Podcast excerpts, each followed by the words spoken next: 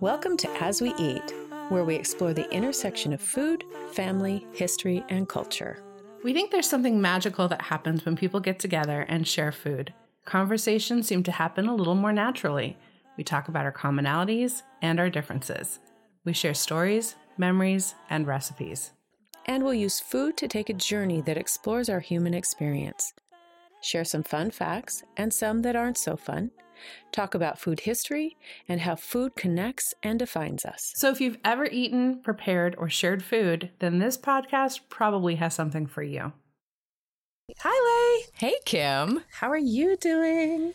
I am doing great. I think we've gotten through most of our Thanksgiving leftovers, so that feels good. Congratulations. We're still fighting the good fight in our house.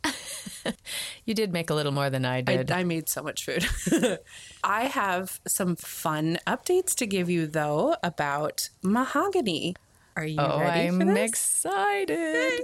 For the folks at home, mahogany is a drink that came up during our episode on pies when we were talking about treacle tart, I discovered that there was a treacle drink famous in Cornwall amongst fishermen with one part of treacle to two parts of gin called the mahogany. And since we've aired that episode, one of our favorite and intrepid listeners, Hallie Ports of Play Kitchen, decided that she was going to take on this recipe and see what happened. Tune in to our social media to see her results. But I also took it upon myself to give mahogany a shot, and this is what happened. So, as I've said, the recipe typically calls for one part of treacle or molasses or golden syrup, as we kind of know them in the United States, to two parts of gin. Thinking that this might be a warm drink because I cannot for the life of me imagine mixing golden syrup with any cold liquid. So, this morning I got out my trusty golden syrup that I keep in the house and I created two versions. I did one that was gin based with a real basic generic gin, and then I did a second one with rum. So the resulting drink is incredibly sweet. I cannot imagine somebody kicking back with a big old mug of mahogany. I, they would be comatose by the end of it. The sugar in the golden syrup really heightens the alcohol. It does kind of mask the flavors of whatever alcohol you're using, but you're left with the alcohol taste itself. And I'm kind of a weird drinker anyway, so I always feel like everything tastes like alcohol to me. It's it's definitely not something that I could imagine being a daily cocktail. I could imagine it being something warming after a day working out on the sails or pulling in nets. I think it would be fabulous as a topper for vanilla ice cream but as a drink, not so much. And that's probably why it, it's not such a common thing today. Except maybe in Cornwall. I still need a Cornish fisherman to please let me know if mahogany is still your thing. I, am I'm really still very curious about this. But the long and the short of it is, it is a drinkable drink. It's a very sweet, drinkable drink, but proceed with caution. Seriously, it's it's crazy sweet. But I would imagine that that sweetness, like you said, with them coming off of the waters, that that's probably one of those drinks that would provide a little bit of warmth. Also, some sustenance, probably some yeah. much needed calories. Definitely much needed calories. I can I can fully imagine having that windswept kind of feeling, you know, just kind of coming into quarters after a long day, being outside, being exposed to the wind and the rain. And I don't know why there's rain in my imagination, but there is the wind and the swells, and you've got fish slapping you in the face. And, you know, all you want after a long day is just chill. I could imagine it being, you know, a good drink.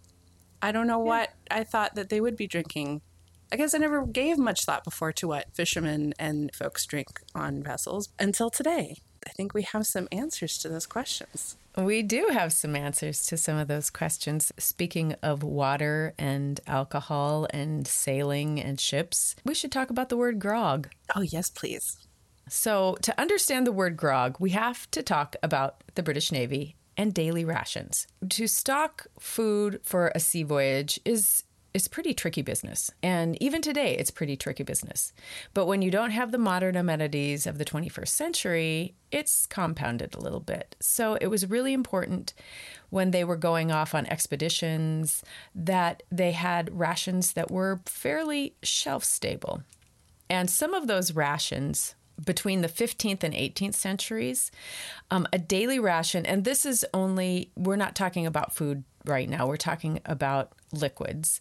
But daily rations for sailors in the British Navy were one gallon of a combination of weak beer, 1 to 3% ABV, alcohol by volume, brandy, and water. There were a lot of problems that arose with each one of these. The beer would go sour, the water would go stale, and algae would start to mm. bloom in it. Algae. Mm. algae water. And brandy supplies were unpredictable because the supply was often interrupted by wars that were going on during those Yeah, times. so true. So, enter Vice Admiral William Penn, who happened to conquer Jamaica in 1655. And at the time, Jamaica's prominent resource was rum. So, Penn decided that he would restock the beer and the water for his sailors with rum. And slowly, brandy and beer and water were replaced by rum. And then it was incorporated, rum specifically, was incorporated into the regulations and instructions relating to His Majesty's service at sea. Essentially, the regulations stated that one undiluted half pint of rum was equal to a gallon of beer. Okay, now remember this the beer was 1 to 3% ABV, right? Right. Or alcohol by volume. Right. And as a comparison, Coors Light is 4.2. Okay. So, uh, oh, So- fairly weakish beer. Yes. Is that a small beer? Is that what a small beer would be? I don't know. Yeah, we're gonna have to look that one up. Oh, sorry, digressed. Please, please continue. So low, a, a gallon of a fairly low alcohol beer being traded Right. for rum, For rum, mm. which, which not- is not 1 to 3% ABV. right. Now we have to move on to Vice Admiral Edward Vernon, whose nickname was Old Grog, because his preference in cloaks was made out of grogram, which was, and probably still is, a coarse, loosely woven cloth made of a blend of silk and mohair or silk and wool, which was much less expensive than the fine woven silk or wool fabrics. And I bet that'd be pretty nice at sea because your wool's going to get soaked with sea air and sea salt, and your silk would get ruined. So uh, please continue. I think it was pretty, pretty nice on the sea, but also on his pocketbook. yeah, that's that that too. right? we will also have a picture of Vice Admiral Vernon on the website so you can see his dapper Sweet. Grogram cloak. so old grog Mm-hmm. and grog. I'm I'm assuming that there's a There is correlation a- here. Oh, There good a link here. Yes. So he was super highly respected by his sailors because he was always fighting for better conditions for the sailors. But he had a problem, and he had, it was a pretty big problem. Remember the ABV of the beer? Mm-hmm. One, two, three percent. Well, rum is typically about forty percent. So the vice admiral's Oh officers were having a lot of problem dealing with drunkenness and the disciplinary actions that went along with that.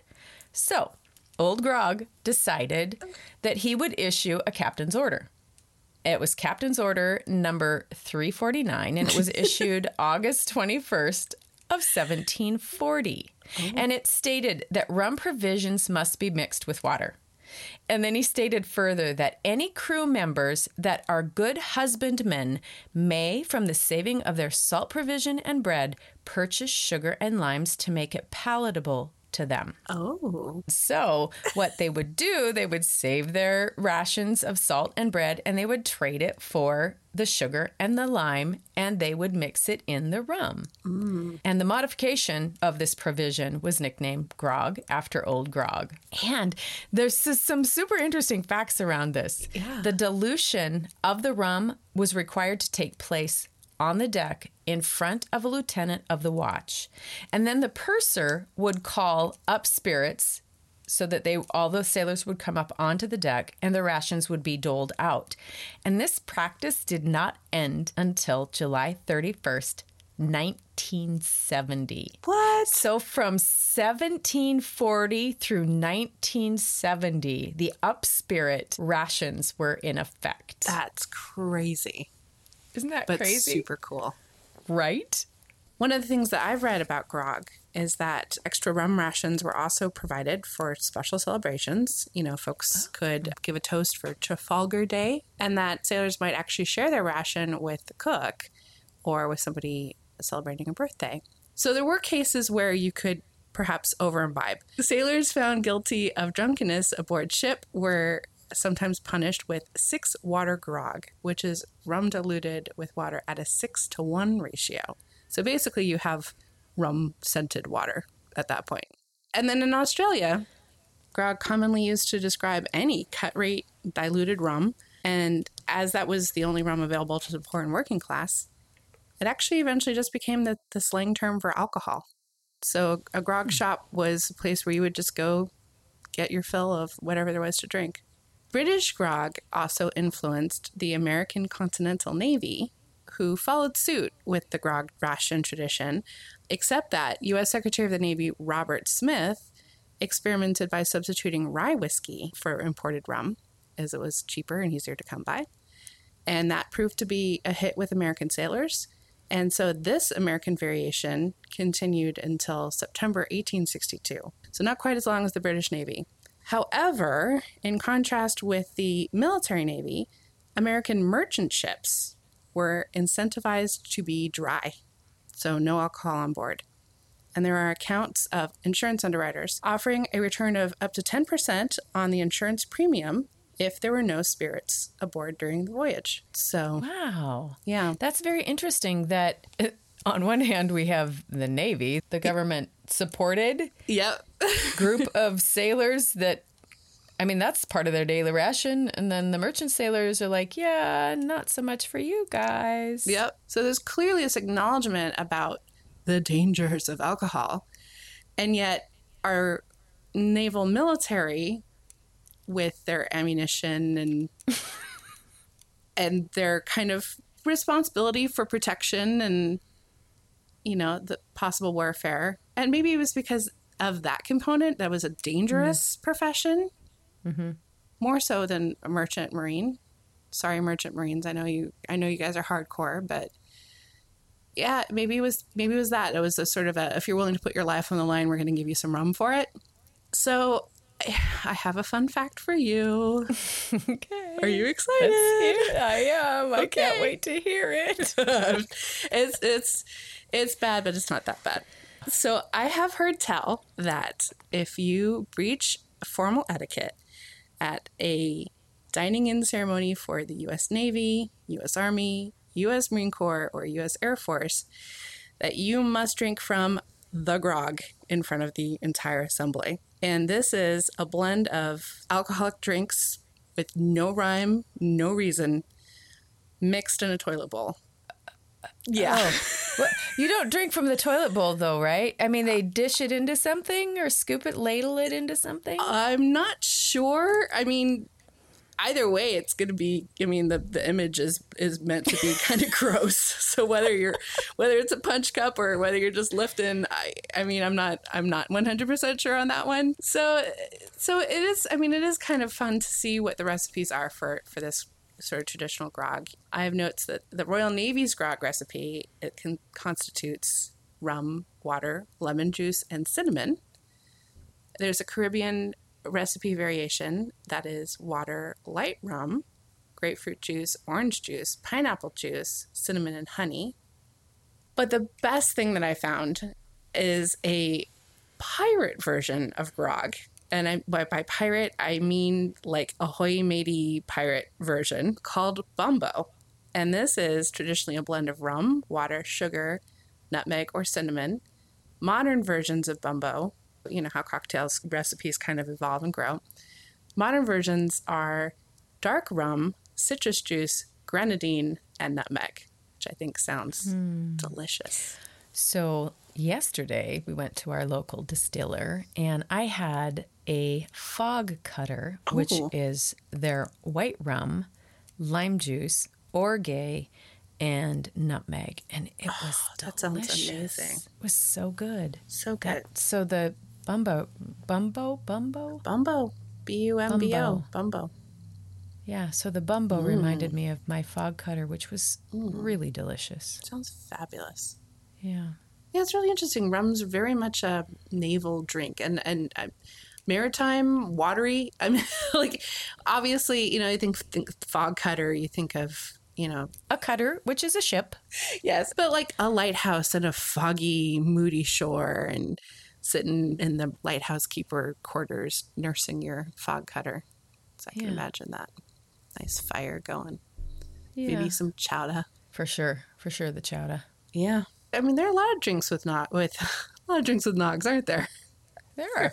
there are a lot of drinks with rum that are very near and dear to us. There are. And speaking of rum based drinks, we should move on to Nogs. Yes, please. Let's talk All about right. nog.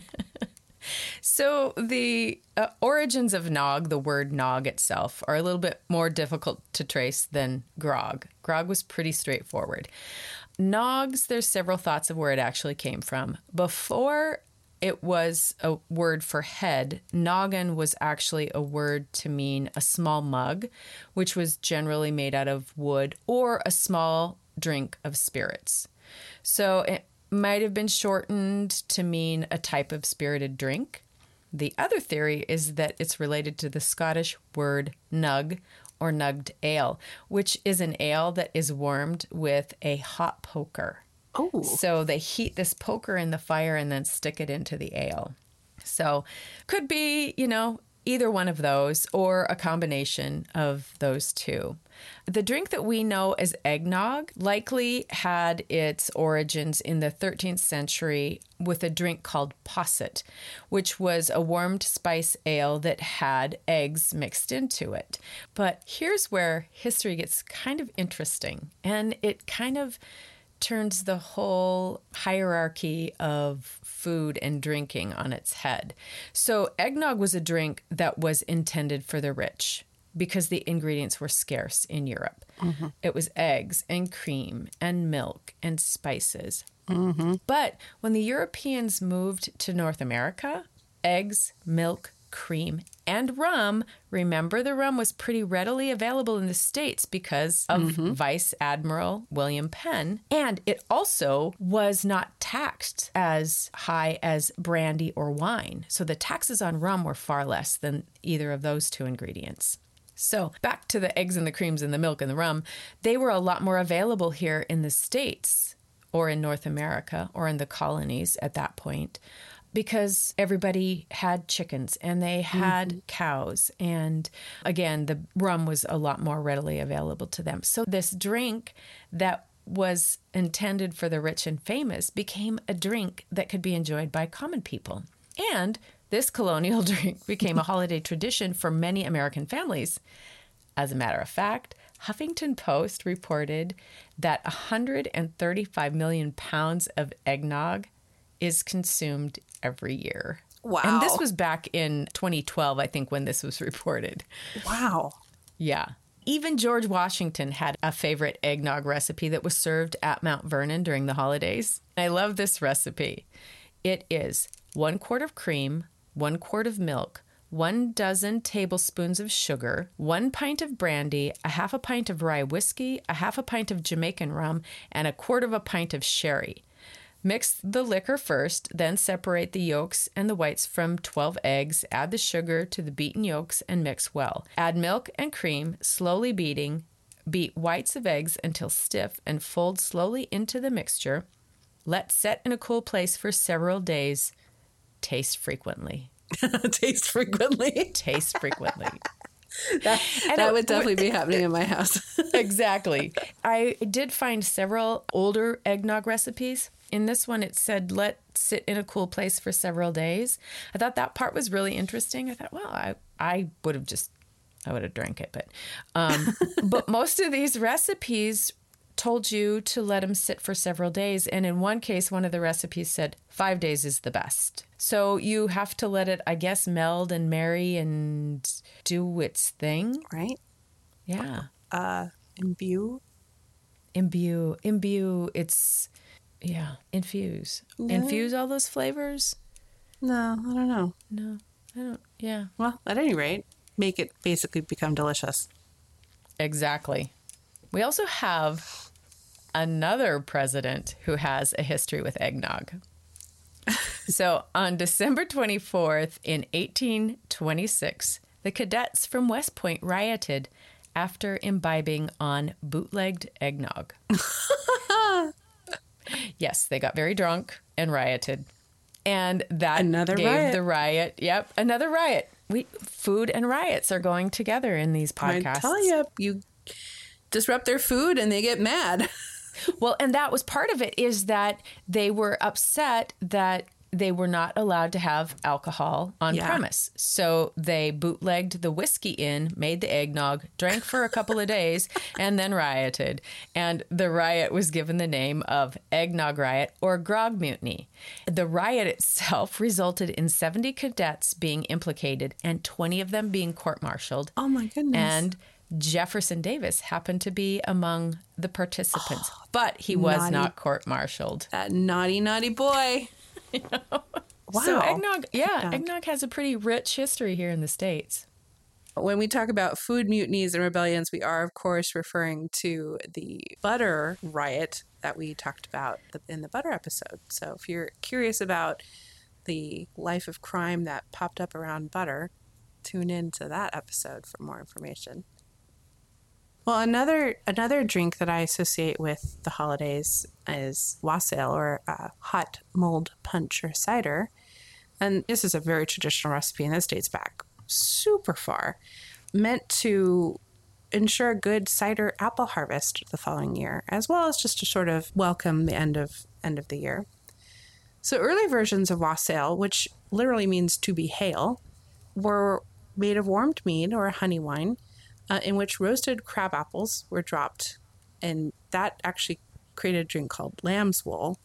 Lamb's wool being a drink that you would drink while wassailing, although the drink itself also became known as wassail. It's a little confusing, but lamb's wool eventually really evolved to become a mulled cider made with sugar, cinnamon, ginger, nutmeg, topped with slices of toast used to sop up the drink and then eat the toast, and also drunk from a large communal bowl or a wassail bowl or a loving cup, which comes up in Shakespeare literature, actually.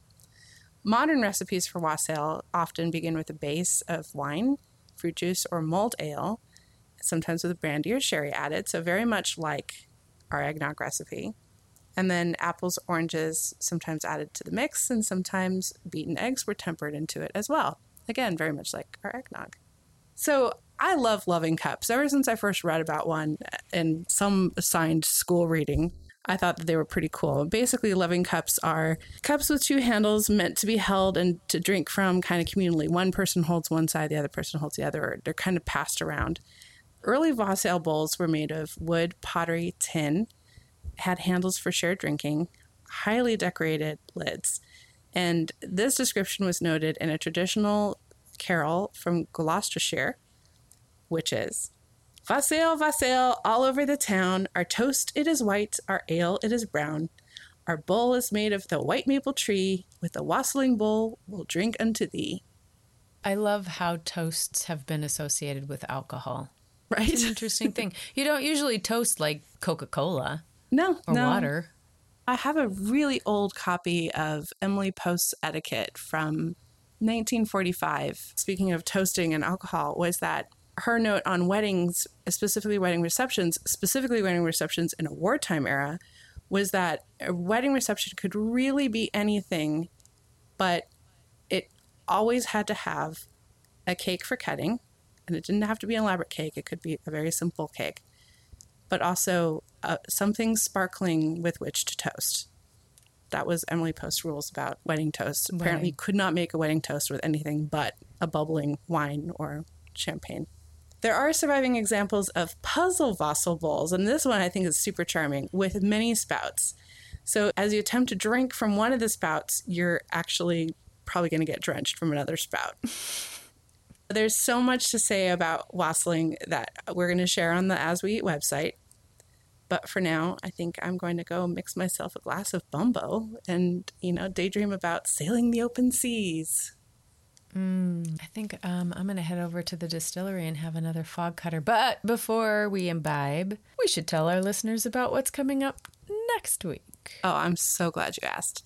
Next week, we'll be exploring New Year's Eve and New Year's Day food traditions, where we do things like eat grapes, black eyed peas, pork, honey, and noodles for luck and prosperity for the new year, but maybe not all together at the same time.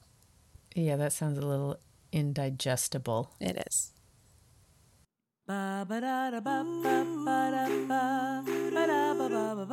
more information about today's episode, check out our website at asweeat.com. Follow us on Instagram at asweeat and join our new As We Eat community on Facebook. And so you don't miss an episode, subscribe wherever you listen to your favorite podcasts. It would make us super happy if you would share this with a friend and review it and rate it. Five stars, please. And one more thing we'll be publishing the As We Eat Journal, a companion publication to the podcast. We'll take you behind the scenes, dig deeper into food lore and history, share recipes and amazing photos, and so much more. Make sure to sign up on the website for updates. Oh, and one more thing. We also have a Patreon page where you can support us by becoming a patron. We've created an exclusive podcast for our patrons called Recipe Box Roulette. We think you're really going to love it. You've been listening to As We Eat, a multimedia project recorded and produced by Leigh Olson and Kim Baker. Obviously.